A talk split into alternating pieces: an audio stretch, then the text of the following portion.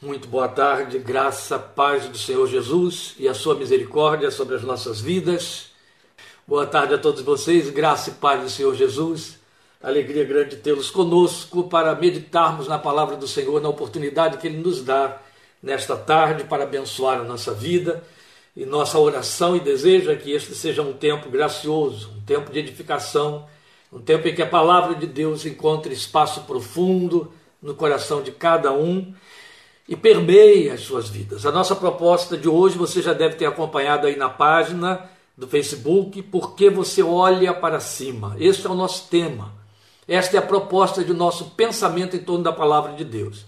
A nossa abordagem hoje é um pouquinho diferenciada em termos de trato com o texto bíblico, porque vamos trabalhar o tema, ou seja, nós estaremos usando versículos na Bíblia que respondem ao tema. Nós não estaremos traduzindo o tema de dentro do texto bíblico. Nós não estaremos fazendo uma, uma orientação ou uma interpretação expositiva do texto bíblico. Não. Estamos levando o nosso tema para dentro do texto bíblico. É uma é, forma de pregar que eu não gosto de usar muito, muito frequentemente, mas a necessidade do tema, a importância da abordagem do tema, nos move a fazer desta maneira. Então, os textos que estaremos lendo, eles são textos que corroboram o tema. O tema não é declinado deles. Eles é que vão dar reforço ao tema. Então, este é o nosso tema. Por que você olha para cima? E eu vou ler um texto da palavra de Deus que não é o texto que nós estaremos é, explicando, porque, como eu já lhes disse, não estaria explicando precisamente um texto, mas o tema, mas vou voltar a ele a posteriori. Então eu vou ler este texto, você vai guardar aí com você, depois você vai acompanhando os outros que eu vou anunciando, e logo em seguida estaremos orando para as considerações que nós temos hoje a fazer aqui. O texto que eu vou ler se encontra em Hebreus 12, versículos 22 em diante. E eu vou ler esses três versículos, é 22, 23 e 24. E, e depois estarei orando, mas só vou citar esse texto de novo já para o final da nossa meditação hoje. Então, indo a Hebreus 12, 22 em diante, lemos como está na versão de que faço uso. Mas vocês chegaram ao Monte Sião, a Jerusalém Celestial, a cidade do Deus vivo. Chegaram aos milhares de milhares de anjos em alegre reunião a igreja dos primogênitos cujos nomes estão escritos nos céus.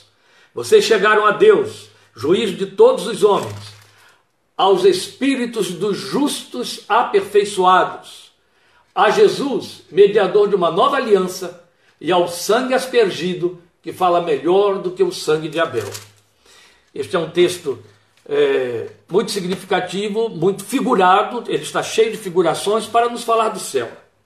E o céu é, sem dúvida alguma, o assunto de hoje que estamos aqui considerando como cima. Por que você olha para cima? Por cima, o que estamos considerando é céu. Então a pergunta ficaria explicitamente colocada desta maneira: por que você olha para o céu?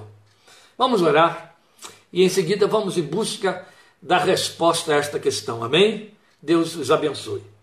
Obrigado, Pai, por este momento e esta oportunidade de meditarmos neste texto que o Teu Espírito traz ao nosso coração, este tema que o Teu Espírito traz ao nosso coração, e acredito eu que se trata de uma necessidade premente da vida da igreja, necessidade que atinge o Teu coração para a igreja, e o Senhor hoje, hoje nos permite, nos dá a oportunidade de nós considerarmos, discutirmos estas coisas para a edificação de teus filhos, para que haja abertura de olhos, esclarecimentos, para que valores espirituais, sonhos espirituais, desejos espirituais e elevados ocupem os nossos pensamentos, ocupem os sentimentos da nossa alma e nos aproximem mais de Ti e nos façam mais apercebidos de coisas excelentes que por nós esperam, de coisas eternas.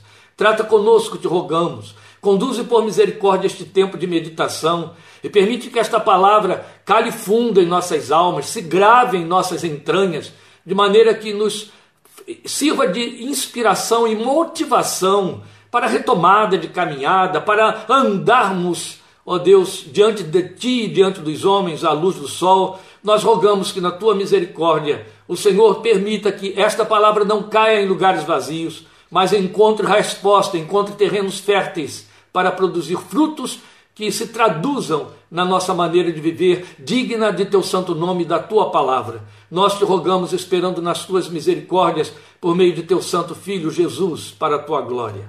Amém. Obrigado, meus queridos, por sua companhia e interesse em estar aqui juntos, recebendo o compartilhamento da palavra de Deus que Ele coloca em nossos corações. E a pergunta prevalece aí está: por que você olha para cima? Eu vou ler três versículos que eu procurei pontuar e dos quais vou me servir para levar uma resposta a esta pergunta que estamos criando. E estes três versículos se encontram. Um está em Atos 1:11, aquele momento em que os anjos se colocam ao redor da igreja que está ali em pé, vendo Jesus subir de volta para o céu depois da sua ressurreição. Atos 1:11. Depois um texto no Velho Testamento que é Isaías 64, versículo 4, e por último, 1 Coríntios capítulo 2, versículo 9. Então, pela ordem, os textos são Atos 1,11. Varões galileus, por que estáis olhando para as alturas? Esse Jesus que dentre vós foi assunto ao céu virá do modo como vistes subir. Na versão é, revista e atualizada, a expressão ou a colocação feita pelos, pelos anjos é um pouco mais ampla e muito bonita. Este mesmo Jesus, ou esse Jesus, esse mesmo Jesus, perdão, que dentre vocês foi elevado aos céus, virá do modo como vocês o viram subir. É muito bonita essa colocação. Depois nós temos Isaías 64, 4.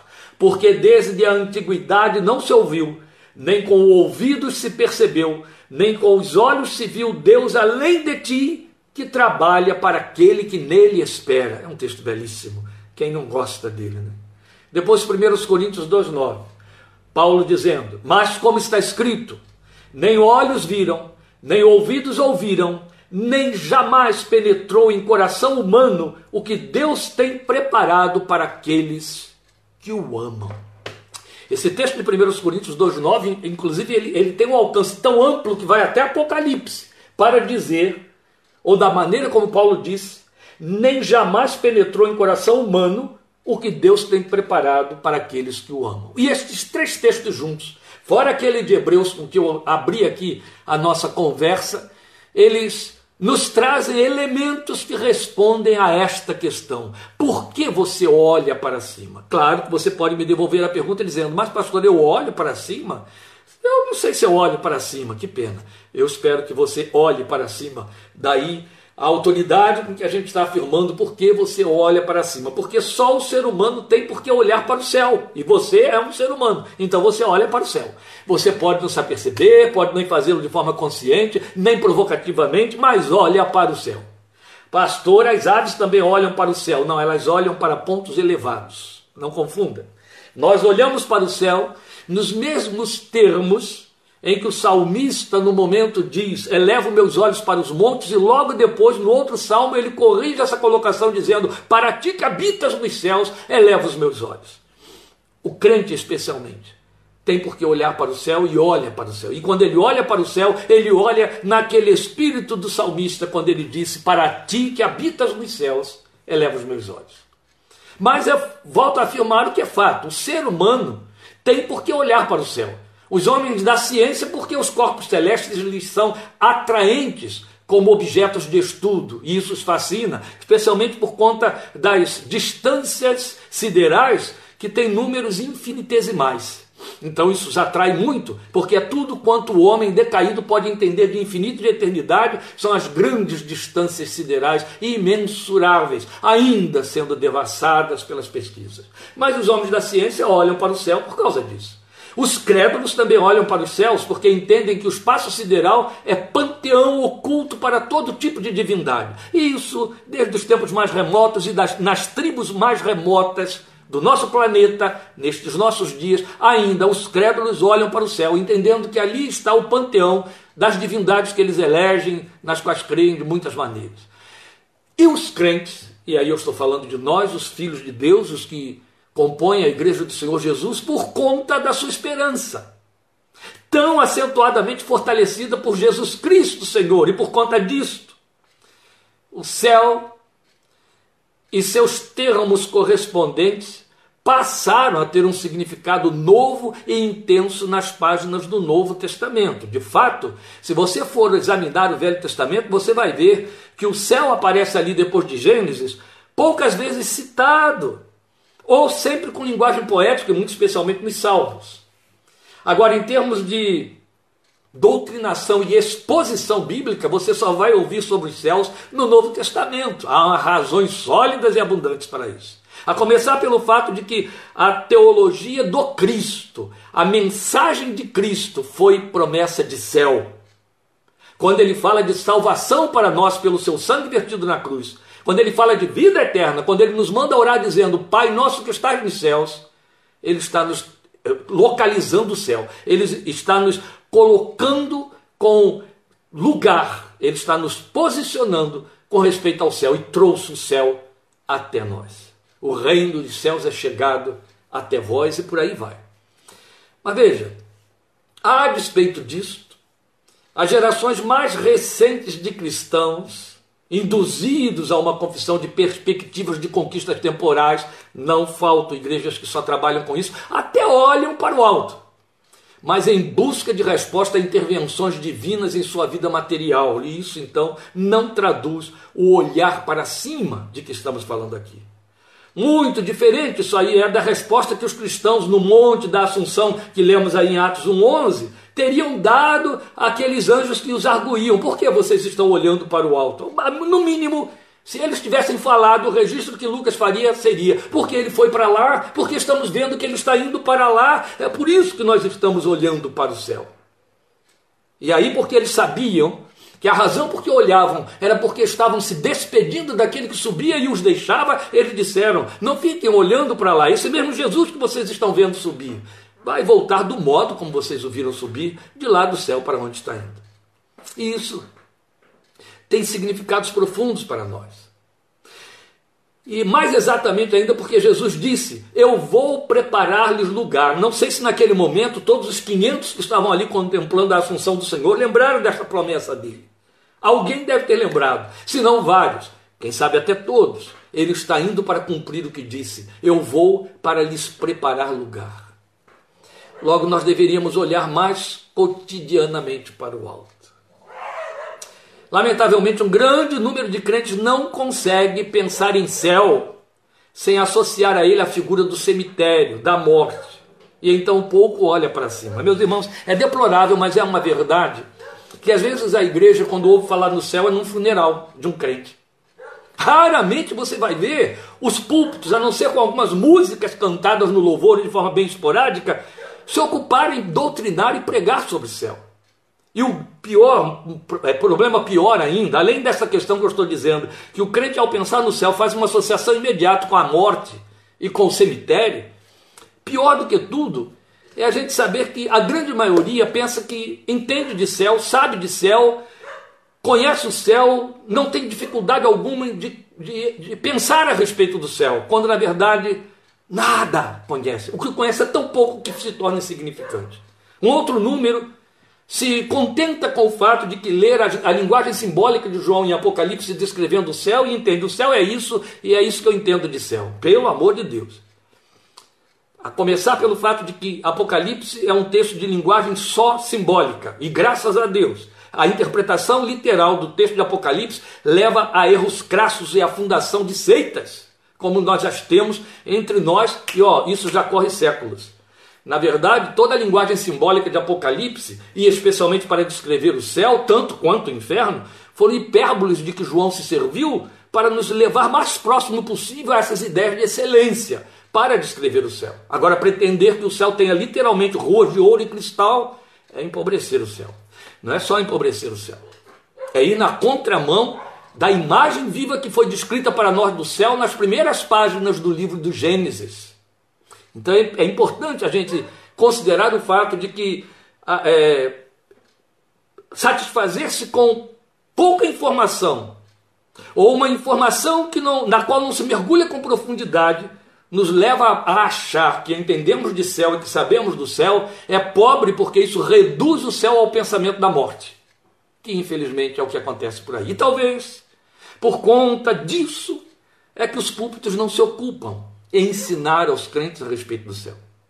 Mas há, independente de tudo isso, uma necessidade premente de olharmos para cima, de olharmos para o alto. A começar pelo fato de que vivemos um corriqueirismo de vicissitudes da vida moderna, especialmente agora, nesse longo tempo de pandemia na qual nós temos sofrendo, sofrido, que nós precisamos levantar nossos olhos. Precisamos tirá-los das cicatrizes dos sofrimentos para algo que nos abane, que nos aponte e nos é, favoreça, acene com coisas melhores, coisas elevadas, consoladoras, confortadoras, animadoras, que vão na contramão das visões e realidades deprimentes dos dias que nos cercam. Jesus nos exortou a levantar os olhos para o céu. Ele disse isso. Quando estas coisas estiverem acontecendo, levantem as suas cabeças, porque a sua redenção está próxima. Outro tanto ele fala para os, os apóstolos que foram procurá-lo depois daquela conversa dele com a mulher samaritana: levantem seus olhos e olhem os campos, vejam os campos, e isso nos faz pensar no fato de que somente quem tem olhos elevados, quem olha para cima é que vê campos a serem ceifados, ver campos de trabalho na obra de Deus, campos que vão além das suas perspectivas e necessidades temporais em torno do seu próprio umbigo. E Paulo, outro tanto, escreve em Colossenses 3, 2: Pensem nas coisas lá do alto, não nas que são aqui da terra. Pensem na ênfase tão pesada que nós temos nesse texto de Colossenses 3:2, mas de uma importância suprema. Quando ele diz: "Não pensem nas coisas que são aqui da terra, pensem nas coisas lá do alto". Versículo anterior ele disse: "Vocês já foram ressuscitados com Cristo". E então, por conta disso, ele arremata no versículo 2: "Pensem nas coisas lá do alto e não nas que são aqui da terra".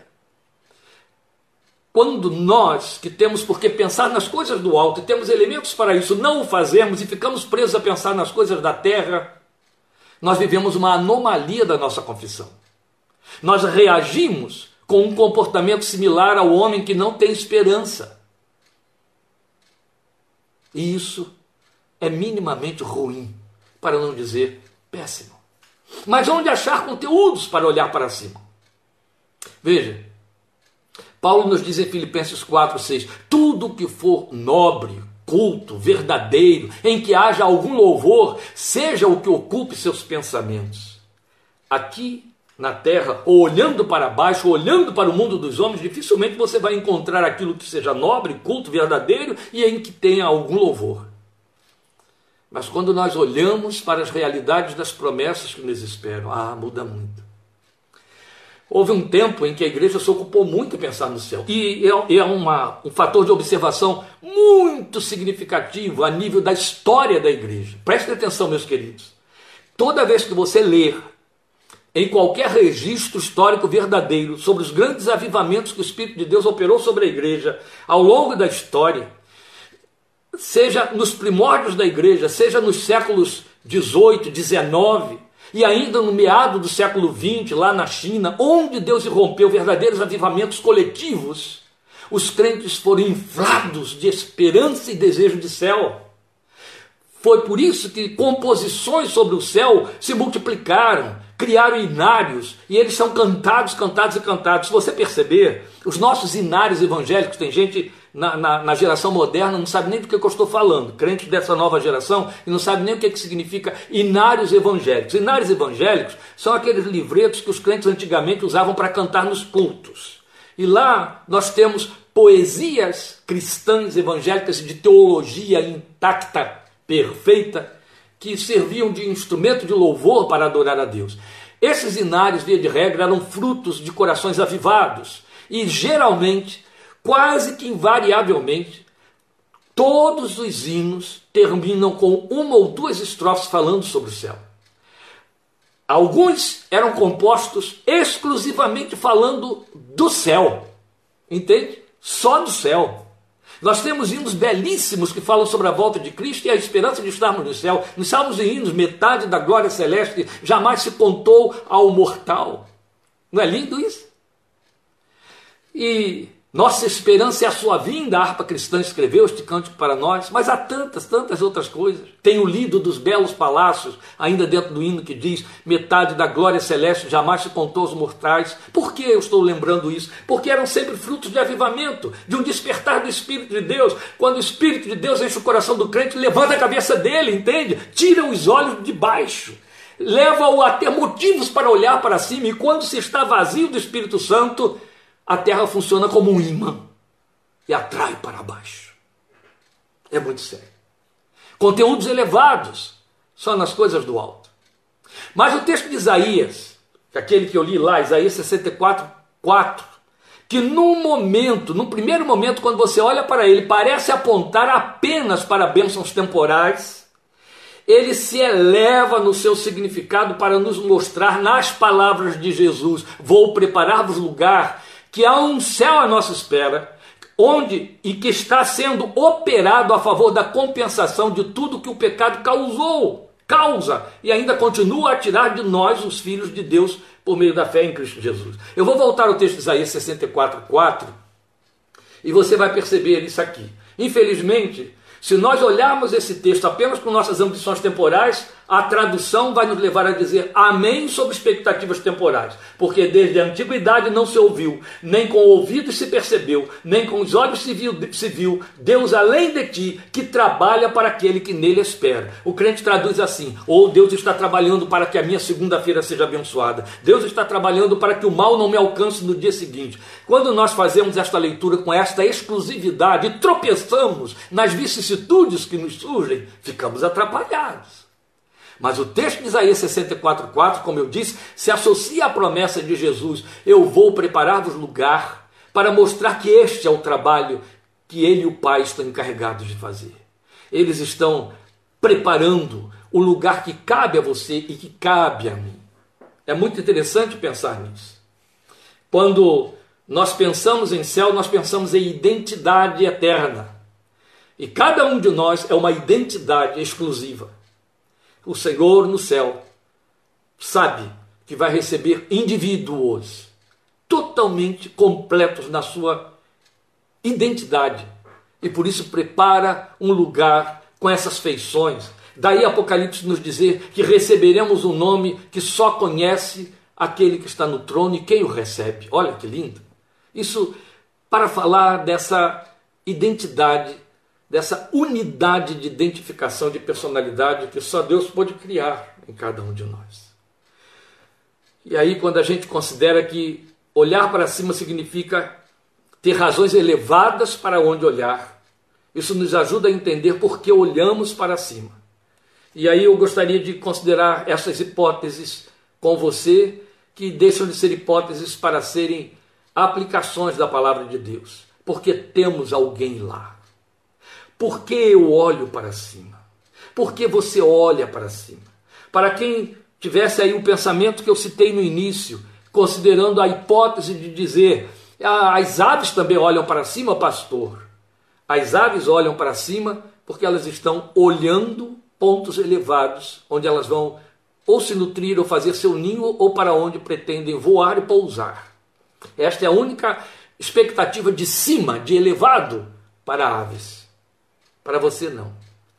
Nós olhamos para cima não como os cientistas que ficam olhando os corpos celestiais para, para o que precisam de artefatos científicos.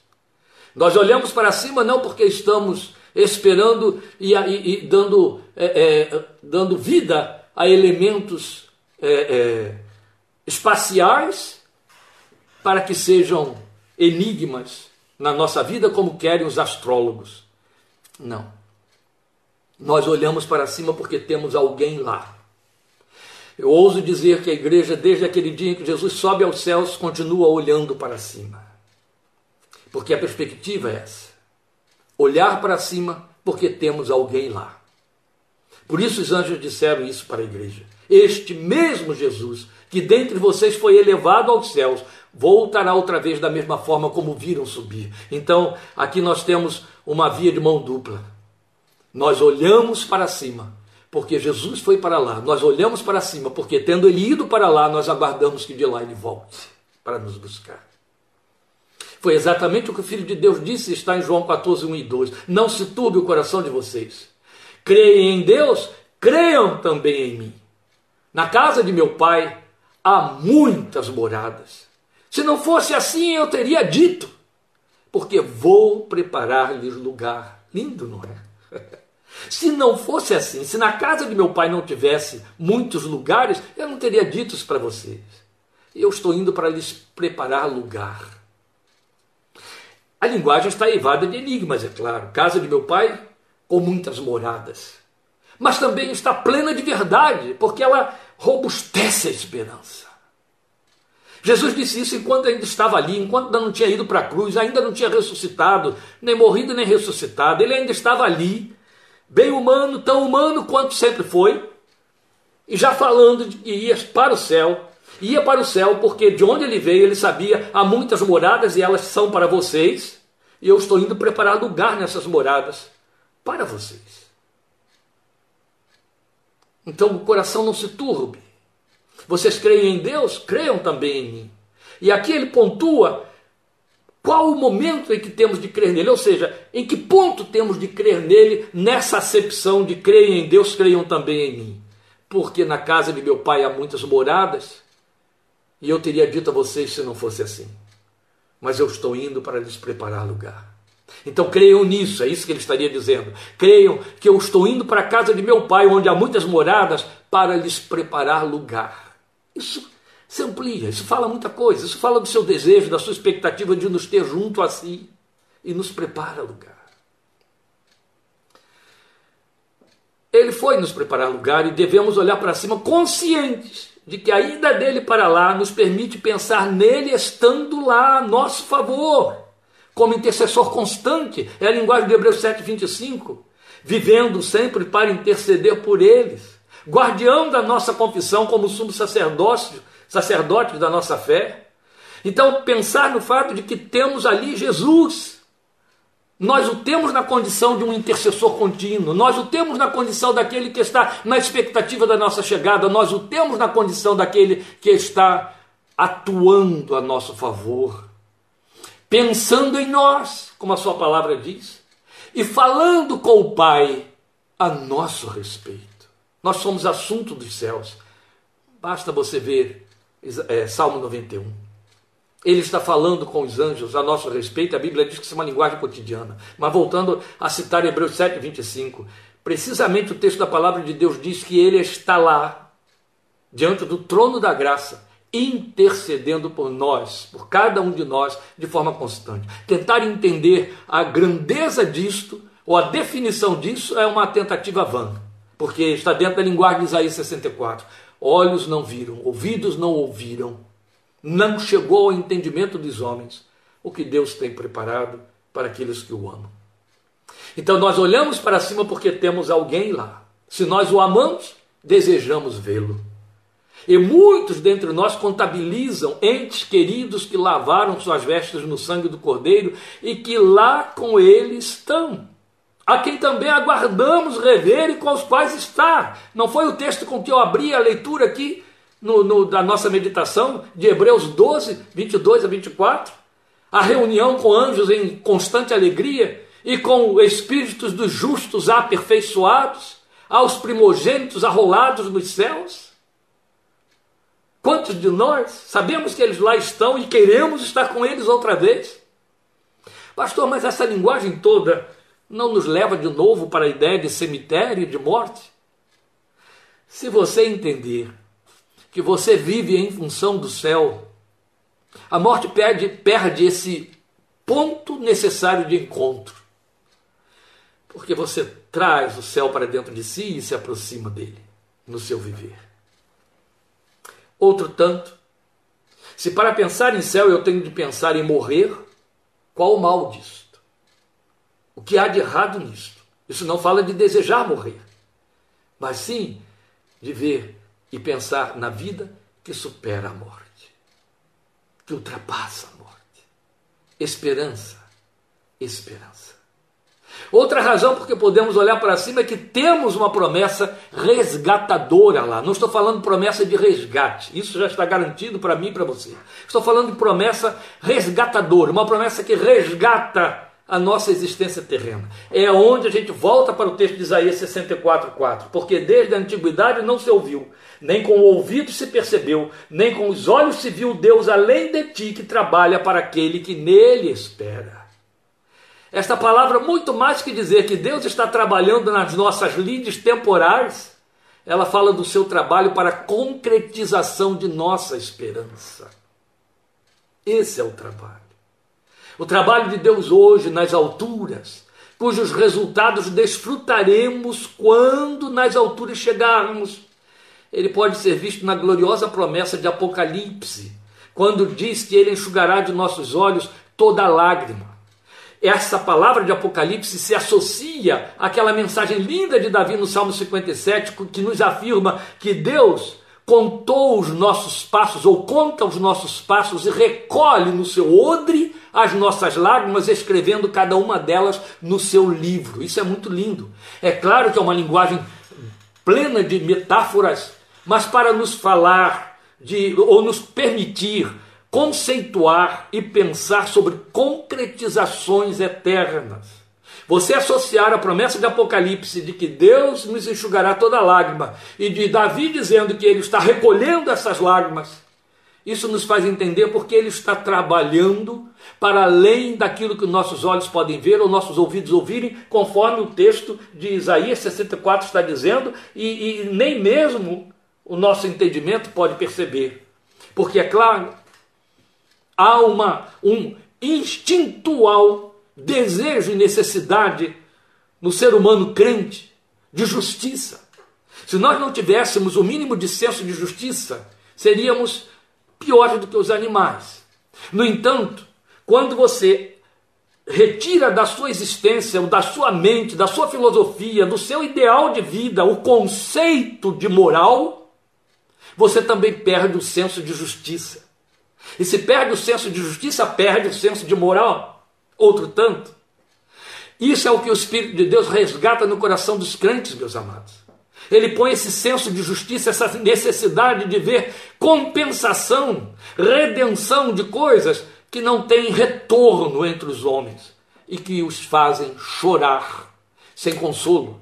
A promessa do Apocalipse diz que Deus está comprometido a enxugar essas lágrimas para as quais não temos resposta nesta vida, infringidas por terceiros, ou por circunstâncias, ou por nossos próprios fracassos. Mas a verdade é que elas estão sendo recolhidas, então Deus está tendo o trabalho de promover a compensação de cada uma destas lágrimas na Sua presença, diante da Sua glória. Ele está trabalhando isso a nosso favor no céu, entende? Deus está trabalhando, meus amados, a compensação das nossas lágrimas e dores neste mundo. Ele está ocupado em fazer esse trabalho. Daí Isaías dizer: Ele é o que trabalha para aquele que nele espera. Por isso que o verbo esperar entrou aí, porque é um trabalho cuja resposta vem atender à esperança e esperança daquilo que é eterno. A vida fala e mostra Pessoas que atravessam a existência inteira sob lágrimas. E há aquelas lágrimas vertidas no oculto, no escondido, lágrimas de humilhação, lágrimas de desamparo, lágrimas de tormento, lágrimas de humilhação, lágrimas de abandono. Essas lágrimas reclamam justiça e compensação, reclamam consolo. Elas são vertidas muito mais abundantemente, muito mais repetitivamente do que podemos mensurar às vezes são mudas. E quando eu falo de lágrimas, eu não estou falando do choro apenas. Eu estou me referindo a sofrimento. Apocalipse se junta a Isaías 64 para nos dizer que Deus está fazendo um trabalho onde teremos lágrimas enxugadas na sua presença. Porque é uma resposta dele para cada lágrima vertida, que na linguagem de Davi Cada uma está sendo recolhida e escrita no seu livro. Deus tem um memorial de lágrimas, com o qual ele se compromete a nosso favor. Glória seja o seu santo nome. Nossos caminhos, na linguagem de Davi, são por ele contados. Daí Davi dizer E isso tem um propósito de bênção de compensação de resposta. Ele nos reserva essa compensação nas alturas. Então, esperar tais compensações em regimes, em políticas humanas, em ciência humana, é esforço vão. Não traduz esperança, porque está escrito que vão é o socorro da parte do homem, e também que é infeliz aquele que confia no homem e faz do seu braço a sua força. O texto de Isaías então se associa à promessa do Senhor Jesus para, para nos dizer que Ele está trabalhando o nosso habitar no retorno ao Éden, de onde fomos tirados como humanidade decaída.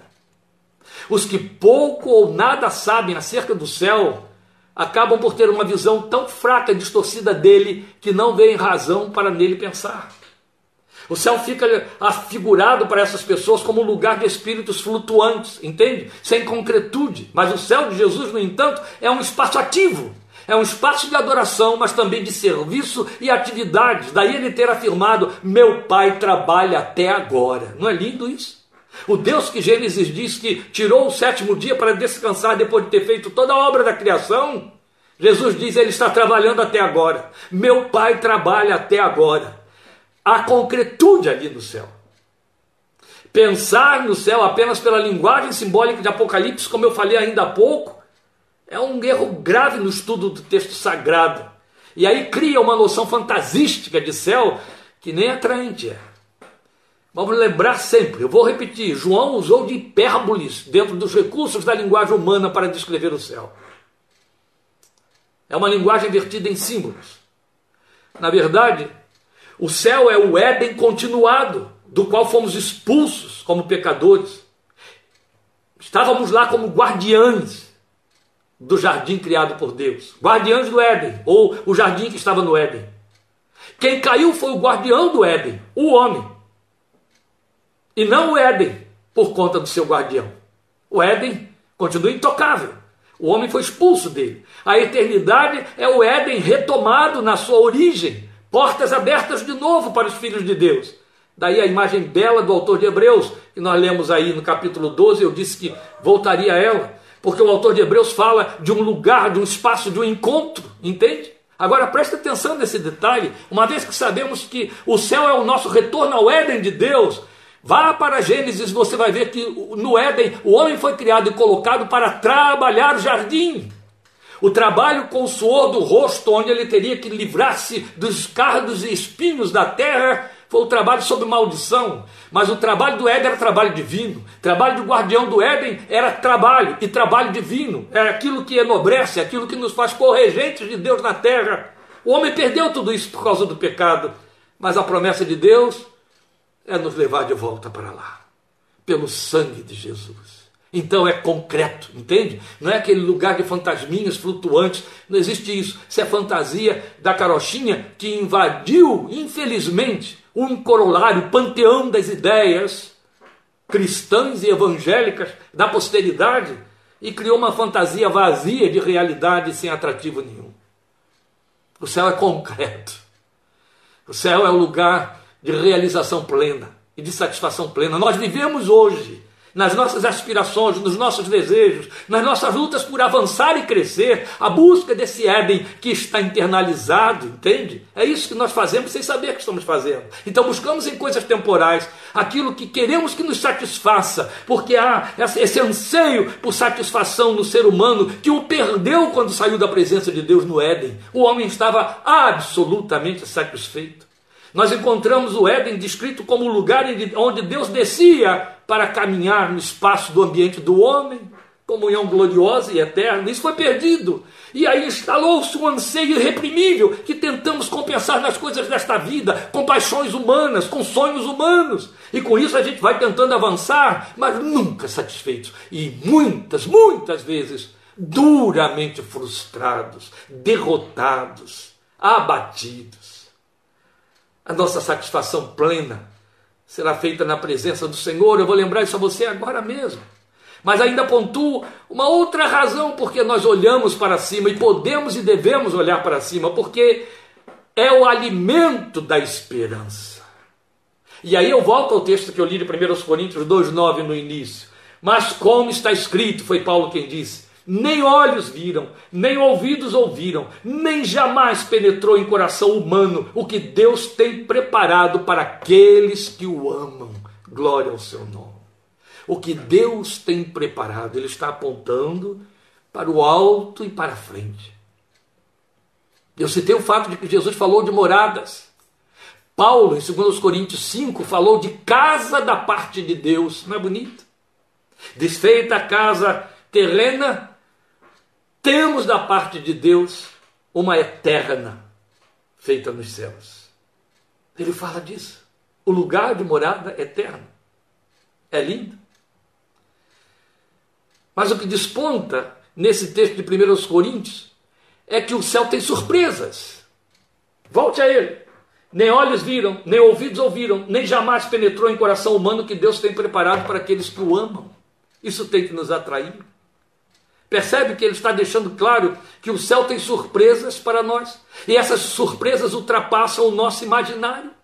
Estão além da concepção humana e da sua percepção, é o que ele está dizendo. Tão elevadas em glória e vida que podem ser suficientemente pensadas como nutrição de nossa esperança. Mesmo que eu não possa fazer ideia delas. Mas tem de ser o nutriente da minha esperança espicaçar o meu desejo de conhecer. Então, assim como os homens da ciência olham para o céu tentando descobrir um corpo celeste novo, e todo dia andam em busca disso, eu e você, crentes em Cristo Jesus, temos que olhar para cima na expectativa de algo novo que nos aguarda além da nossa imaginação, mas prometida e garantida pela fidelidade de Deus. Porque vivemos dores nesta vida, meus queridos, que na verdade é uma vida de dores apenas interrompidas ou entremeadas de momentos de alegria, de conquista e de prazer, mas no mais, são dores. Haja visto o envelhecimento. Todos os nossos benefícios são temporais e passageiros. Nenhum deles vai além de nossos desejos. Podem apenas ser maiores que os nossos desejos, mas não estão fora dos nossos desejos não vão além dos nossos desejos. Mas o céu, o alto, onde Jesus está e para o que nos preparou, é superação de desejos. Glória ao seu nome. Porque significa vida em plenitude, entende? É onde se cumpre a promessa do Filho de Deus em João capítulo 10, capítulo 8, que algumas pessoas empobrecem quando ele disse: Eu vim para que tenham vida e a tenham em abundância ou a tenham em plenitude. Aí, alguns distorcedores da palavra de Deus, porque tem um umbigo nas coisas terrenas, pegam esse texto para dizer: Ó, oh, Jesus nos veio trazer uma vida de prosperidade na terra. Foi isso que ele prometeu quando ele disse: Vida abundante. Trabalham com a ideia do quantitativo, mas isso é materialismo puro. São os que cai na linguagem de lamento de Paulo em Filipenses capítulo 3, que em nossos minutos veremos, quando ele fala que só pensam nas coisas terrenas, a gente lamenta por eles. Mas na verdade a promessa do Filho de Deus, quando disse: Eu vim para que vocês tenham vida e a tenham em abundância, em plenitude, essa vida em abundância, em plenitude é na presença dele. É lá que nós teremos. É a satisfação plena de todos os anseios e de todos os desejos. Quem não atravessa esta existência com sonhos que jamais se cumprem? E esses sonhos, que são tão humanos quanto humanos somos, podem muito bem ter sido colocados por Deus em nossos corações, mas não foram satisfeitos. Temos o Éden que nos espera, onde eles poderão ser realizados para a glória de Deus. Os que pensam que esta promessa foi feita para se cumprir nas lides deste mundo, meus queridos, confundem-se vezes sem conta. Sem conta. A vida em plenitude da qual não fazemos ideia nos espera lá no alto. Veja, dentre os seres criados, nós somos os únicos com motivo de olhar para cima. E quando eu falo nós, eu estou me referindo aos crentes em Cristo Jesus. Porque, quer você queira ou não, isso vale para todo ser humano. Eclesiastes 3,11 se cumpre na nossa vida. E Eclesiastes 3,11 diz que Deus pôs a eternidade em nosso coração. Versões mais antigas dizem que Deus pôs o anseio pela eternidade em nossos corações. E é isso que nos faz querer superar sempre, sempre, cada vez mais. Quando eu escrevi aquele livro que está lá atrás, Além do Céu Azul, na, na esperança de poder levar um pouco mais de informação sobre o céu e esperança para corações que precisavam de consolo, uma das propostas ali naquele livrinho era justamente pontuar isso que nós estamos dizendo aqui que o ser humano anseia pela eternidade de tal maneira que ele a busca, ou busca a satisfação deste anseio em muitas coisas, e não se satisfaz com a vida terrena e a sua temporalidade. Não. Quando o ser humano chega à longevidade extrema, ele deseja morrer por cansaço, mas não porque ele acha que vai acabar.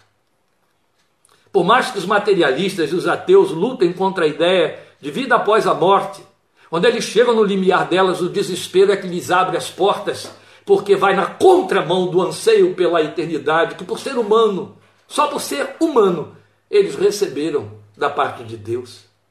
Mas quando este anseio está colocado dentro de corações que se tornam eternos pelo sangue de Jesus, eternos para a vida eterna, então este anseio só encontra eco nas coisas celestiais. Como não olhar para cima? Como não olhar para cima?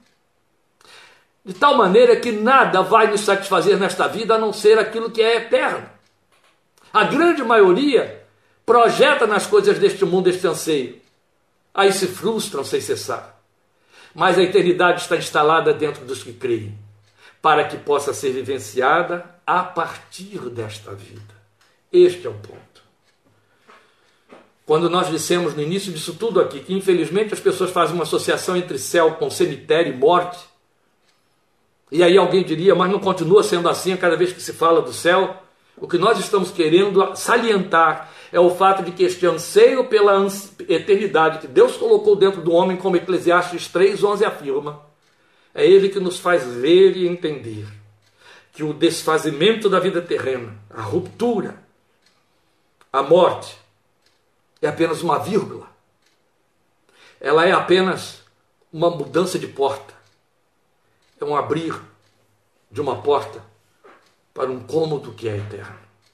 Jesus nos dá vislumbre disso na parábola que ele cria em Lucas capítulo 15 sobre o rico e o Lázaro, para mostrar que Lázaro morre, e o texto diz que ele morre tanto quanto o rico, mas ao descrever a morte de Lázaro, diz que ele viu os anjos que o levaram a presença de Deus, ali representado por seio de Abraão. Ato contínuo, fechou os olhos e já tinha anjos ao seu redor a quem ele contempla com os outros olhos. O corpo fechou olhos terrenos, mas imediatamente os olhos espirituais que estão abertos desde o dia que você foi posto neste mundo, mas obliterados pelos olhos temporais, eles viram. Porque esses olhos físicos nos impedem de ver o que os olhos espirituais podem contemplar. Podemos ver pela fé. E homens de Deus contemplaram ainda através dos olhos físicos. Como não olhar para cima? Nunca esqueçamos que nos foi dito que os que esperam em Cristo somente quanto às coisas deste mundo são os mais infelizes de todos os homens. Veja, o texto diz os que esperam em Cristo. Está falando de crentes. Então vamos colocar bem isso aqui. Os crentes que só esperam em Cristo quanto às coisas deste mundo, a resolução do temporal, são os mais infelizes de todos os homens. É o que Paulo disse em 1 Coríntios 15, 20. Duro isso, meus queridos. 15, 19, mas é verdadeiro. Porque nós podemos esperar em Cristo quanto às coisas desta vida, mas não somente quanto às coisas desta vida. Há muito mais. Nunca esqueçamos que a linguagem de Efésios capítulo 1, versículo 4 é que somos abençoados com toda a sorte de bênçãos espirituais nos lugares celestiais em Cristo Jesus. Você foi chamado para olhar para cima. Você foi chamado para olhar para a sua casa, aquela que te espera, aquela que você pode viver seus reflexos na sua vida temporal, do seu dia a dia e com isso trazer compensação na alma para as angústias, decepções, aflições destes dias que nos cercam. É isso. Tendo uma nova natureza para olhar para o alto e aguardar coisas melhores. Não podemos obrigar o alto a apenas realizar o que só pertence ao mundo perecível. Não! Uma nova natureza nos foi dada com aspirações eternas. Por isso, com tanta propriedade, o poeta disse: metade da glória celeste jamais se contou ao mortal. É verdade. Nós temos que ouvir quem do céu entende, porque o conhece com experiência e propriedade. Jesus, porque veio de lá, e Paulo, porque foi até lá arrebatado. Jesus afirmou: lá há moradas, e eu vou preparar lugar para vocês. E Paulo disse: fui arrebatado. Ele, ele bota isso na, na terceira pessoa do singular, por uma questão de jogo de linguagem, por conta da densidade da glória do, da, da, da informação, para dizer: foi arrebatado até o céu, até o Éden de Deus, até o paraíso, o texto diz. Paraíso é a palavra que no Novo Testamento traduz Éden do Velho Testamento, entende?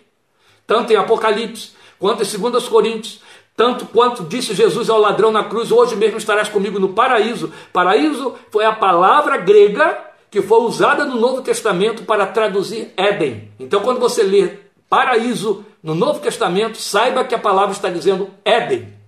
Éden. O que Jesus então disse para o ladrão foi: o ladrão arrependido, hoje mesmo estarás comigo no Éden. Quando Paulo disse: Conheço um homem que foi arrebatado até o terceiro céu, aí ele disse: Ele foi até o Éden. E quando Apocalipse fala em paraíso, está falando de Éden. Aleluia! Leia mais sobre o Éden. Está no capítulozinho só de Gênesis, mas leia, leia, leia. Fique lendo ali, fique lendo. Fique lendo. Deixe o Espírito de Deus te dar visões espirituais a respeito do Éden a nível do, do texto bíblico, dentro da leitura do texto bíblico, é isso que quero dizer. Então Paulo diz que foi arrebatado até o Éden e lá ouviu palavras inefáveis que ao homem não é lícito falar. Eu chamo atenção para um fato nesse ponto, naquele livrinho lá, que é importante, eu quero compartilhar aqui com você, especialmente se você não leu o livro. É que Paulo, ao dizer que indo ao céu ele ouviu palavras inefáveis que ao homem não é lícito falar, ele nos deixa frustrado porque ele não nos passa nenhuma dessas palavras. Mas vamos lembrar ele escreve isso na primeira carta aos Coríntios, e numa segunda carta ele vai dizer no capítulo 5 que temos da parte de Deus uma morada preparada, uma casa eterna. Outro tanto ele foi escrever aos Filipenses, e isso muitos anos depois da experiência de ter sido arrebatado até o Éden, que ele queria partir e estar com Cristo, porque isso era incomparavelmente melhor.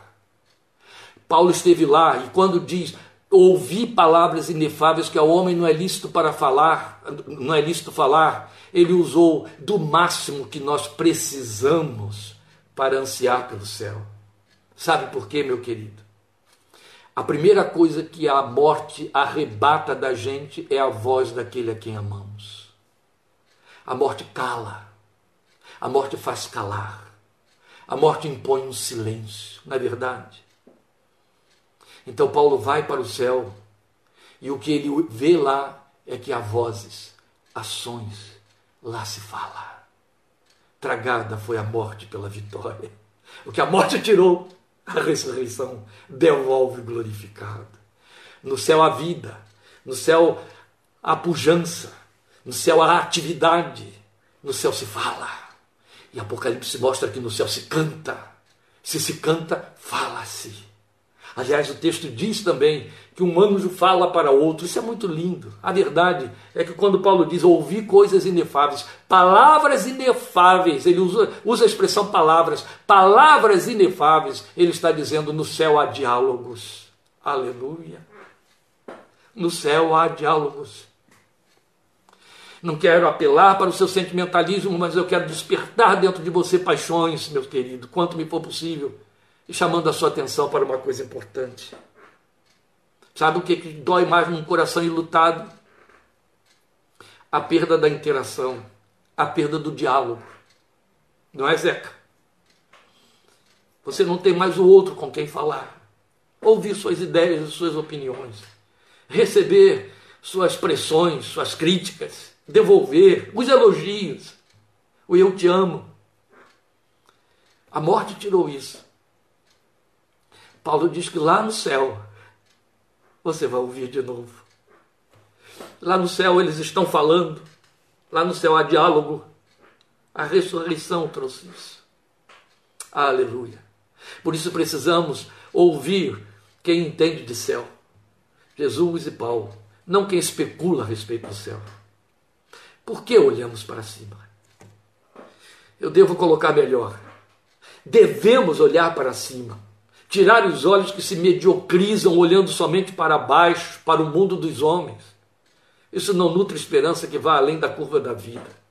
São pobres, tristemente pobres, fadados a amargas decepções, aqueles que usam a fé somente para fazer conquistas temporais. Não passarão desta vida como não passam, sem se verem derrotados, cumprindo a palavra que diz: os mais infelizes de todos os homens. Mas aqueles que olham para o céu, aguardando coisas maiores, como disse o autor de Hebreus, de vós esperamos coisas melhores, coisas que acompanham a salvação. Aí não tropeçam. Aí vivem no espírito de que disse Abacuque: O meu Deus me faz andar nas minhas alturas. Aleluia. É isso que ele quer para mim e para você, entende? Se nós mantemos nossos olhos olhando para cima, nós alimentamos a esperança, nós depositamos toda ela nos atos de Deus, atos eternos, nós criamos expectativas, nós damos impulsos novos à nossa existência, e isso atinge até a nossa psique. É importante demais pensar isso. Viver com os olhos voltados para cima significa viver influenciando as coisas e os dias desta vida com esperança de coisas elevadas e eternas. E assim, não sobra espaço para frustrações, porque vão é o socorro da parte dos homens, nós já dissemos, é verdade. Viver olhando para cima compromete com oração e visão elevada da vida. Aqueles que se permitem atrair pela fé para o mundo de Deus, que é invisível, eterno, mas real. Que o Espírito Santo de Deus desperte em nosso coração, no meu e no seu, o anseio pelas coisas do alto, de tal maneira que nós possamos dizer com Paulo em Filipenses 3:20, mas a nossa cidadania ou a nossa cidade está nos céus, de onde também aguardamos o Senhor Jesus Cristo, que transformará o nosso corpo de humilhação para ser conforme o seu corpo glorioso. Aleluia! Esta é a gloriosa esperança, entende? Este corpo é de humilhação. Mesmo que você o estique, que o maqueie, mesmo que você o dissimule, o disfarce, ele vai perecer. Mas há algo muito mais intenso que nos aguarda no abrir dos olhos eternos. E enquanto vivemos, essa deve ser a esperança que guarnece o nosso coração, que nos faz triunfar diariamente com o Filho de Deus acima das vicissitudes e olhar até com desdém para aquelas propostas de melhoria de vida que vêm da parte do homem, de onde todo esforço é vão, segundo diz a palavra de Deus. Bendito seja o Deus da nossa esperança, que criou o Éden e nos pensou no Éden e nos colocou no Éden, e uma vez que teve de nos expulsar do Éden, pagou o alto preço da espada que cortou o seu filho, que morreu na cruz do Calvário, para que por este sangue o novo caminho vivo fosse aberto e possamos entrar e adentrar ao Éden de Deus outra vez. Meus queridos, eu vou morrer um dia, e eu sei seja lá de que maneira for, no ato seguinte, e ato seguinte significa um ato que não tem mensuração do tempo, em que meu cérebro parar nesta terra, eu estarei entrando pelas portas do Éden porque o Filho de Deus me garantiu isso pelo seu sangue por mim na cruz do Calvário. E naquele dia eu o ouvirei dizer: Vem, bendito de meu Pai, possui por herança o reino que está preparado para ti desde a fundação do mundo. Aleluia! Isso é para mim, isso é para você, isso é para quem crê no Filho de Deus e na sua morte na cruz do Calvário. Deus te abençoe, fortaleça seu coração com essa esperança e cante louvores ao seu santo nome. Até quarta-feira, para continuarmos com nossos estudos em Filipenses. Deus te abençoe e te guarde. Um dia não haverá mais distâncias. Um dia não precisaremos nos ver através de telinhas, através do som de um celular. Um dia nós estaremos juntos diante do trono. Nós estaremos em grande e santa reunião de alegria, como disse Hebreus 12, 22, junto aos anjos de Deus, aos, aos espíritos dos justos aperfeiçoados, junto aos primogênitos arrolados no céu. Aleluia! A igreja triunfante que na presença do Senhor está. Amém. É isso mesmo. Maranata, vem, Senhor Jesus. Deus te abençoe. Até quarta-feira e até domingo também, querendo Deus. Obrigado por sua atenção. Amém.